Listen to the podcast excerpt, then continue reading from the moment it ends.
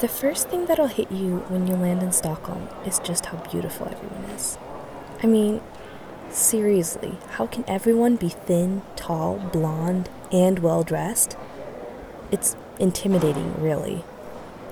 Everyone adheres to the global and racist standards of beauty, and they know it. The second thing that'll hit you is how white everything is. I know what you're thinking. She must mean the people. But no, I'm talking about the walls, the light, the clothes, the furniture, but yeah, also the people. This is what went through my mind as I exited plane number LH1254, which had taken me the last leg from Zürich, Zurich for English speakers, to Stockholm. And as I walked through the airport on my way to luggage retrieval and my family waiting in the arrival hall, I thought to myself that, wow, this is this what familiarity feels like?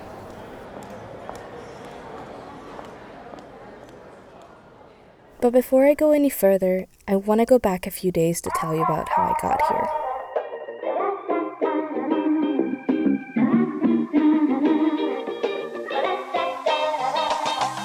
I'm Klara, and this is Coming and Going. In this series, I'll go behind my glamorous Instagram facade and talk about the restless and anchorless life of coming and going, a life dispersed between home and home. But also about growing up, I guess. And submit. That was one hell of a week. Seriously, how could I not see this coming again? This whole third time's the charm thing seems to have me as a marked exception. The lobby full of gray faces and red lined eyes, empty stares and piles of similarly empty energy drink bottles. But as amazing as it felt to submit that last final after a week of staring myself blind at my computer screen, I know it marks the end of another semester, and that always carries a mix of emotions with it. As my good friend Arna expressed it, as soon as one looks up from the computer screen on Friday 11 p.m. of finals week, people are gone. Poof. Just like that did a community disperse all over the world. But before I left, I had the opportunity to let off some steam, press a reset button before heading home. No, I'm not talking about a spa experience here.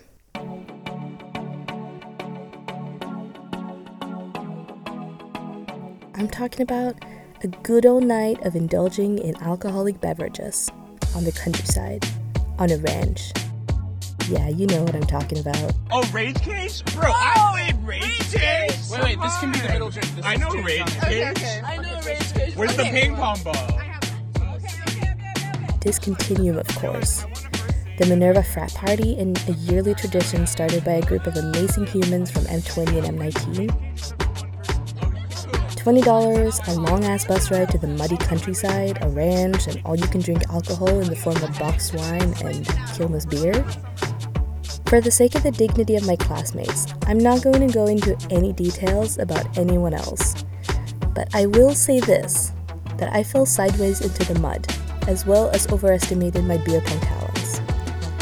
No, Klara, you are not a beer pong prodigy. Two days and a hefty hangover later, it's time to pack my life into bags and head to the airport. Every year, I feel the same satisfaction when all my belongings fit into one 23 kilo bag and one, well, only slightly overweight hand luggage. See you in London. I'll, I'll come to the gate with you Okay, guys. Yeah, that's nice. See, that's why you come many hours before. exactly. I mean, you don't you don't see it coming, right? No, you don't. And I didn't either. Turns out Frank might be a fortune teller. Though I laid low on the goodbyes this year, I will, after all, see most of my classmates after the summer. I did want to say bye to the friends that I went to the airport with, but the immigration officer wanted otherwise. Turns out the officer who stamped my passport when I entered Argentina back in January had failed to do the math of my visa properly, and this nice and reassuring officer needed to go have a chat with his superiors about whether they would let me out or not.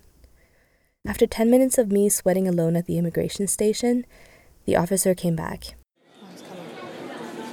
Ah, sí, sí, sí, hay. No, no, figuraba. No hay problema. Si no tenía que pagar abajo la Ok. de salida. Okay. Yay. Ahí está. Muchas, muchas gracias. Gracias. Thank the frickin' Lord. Oh my god. Now I just need to find gate three and say goodbye to my friends, and then we should all be fine. Okay, so they already made it on the flight, um, and since it took me so long, I couldn't say goodbye. But here begins my reflective journey home. And so it did. There's nothing quite like a 13 hour plane ride in a mid plane seat to make you reflect on your life choices. But more about those at a later point. The life choices, I mean. In my 13 hours on Edelweiss Air over the South Atlantic, I watched Fantastic Beasts and How to Find Them, Begin Again, Crazy Rich Asians, and perfected my skills in solitaire. I slept a total of one hour. Lovely. And I wrote to do lists because apparently I was still in production mode. I had a lot of time to think about what it would be like to come home, just as I had for this past semester. I expected to feel ambiguity, confusion, alienation, and although all of that turned out to be true to some extent, I also felt like I was coming home. Things were familiar, nice, understandable. I understand that the bus boarding procedure goes by an unspoken and unseen order of who came first at the station. I understand that I'm supposed to sit down at a seat as far away from the next person as possible, feeling the bus in a sort of well rehearsed and coordinated dance. And I also understand why everyone dresses the same. And I guess that it's this unexpected feeling of familiarity which threw me off. I didn't expect it to be so strong. But does familiarity mean home? Well, I guess in some way it does. I grew up in a stone house with crazy angles and half floors in a southern suburb of Stockholm. My dad likes architecture. But we moved to an apartment in central Stockholm in 2014, just a few months before I moved to Norway for two years of UWC. And then I just went straight to Minerva, so I haven't really ever lived in this apartment, even though my family now has lived here for five years. But it's been long enough that I feel familiar with where things are supposed to be now. But, um, they're moving on to other things. See, in October, my mom and dad told me that they're getting a divorce and that they're selling the apartment to buy their separate places. Though it wasn't necessarily a surprise, it took me a long time to come to terms with the idea that my family, the foundation of my flaky life, would split. So on July 1st, the boxes with memories from my time at kindergarten, elementary school, and choir school will be stuffed next to new and old furniture with destination mom's apartment written on them. I have to get settled in two new apartments while still knowing that I'll likely never stay there for more than just a visit. How do you start feeling settled while on a time limit? Well, I guess that's what I've come to practice in the last few years. Crowded and crazy rooms at UWC, my cozy single in 1412, the ridiculously tiny cubicle Kroner and I called home in Seoul, our loud and homey apartment in Hyderabad, the prefabricated apartment in Berlin, as well as mine and Barbara's sunny room in the fifth floor of a half broken hotel in Buenos Aires. All of these places have become homes to me in a very short time, and they sure have not all felt familiar at first. So, to me, the end of the semester really comes with a mix of emotions tied to it. Not only are we saying goodbye to friends and loved ones for a long time, but we're also saying goodbye to what we've desperately tried to make a home during our intense four months in a city. And that, to me, always feels a bit weird. But I guess if there's one thing I've learned, it's that if I've felt home in so many places in the past, what's to say I won't make whatever's coming my way now home too?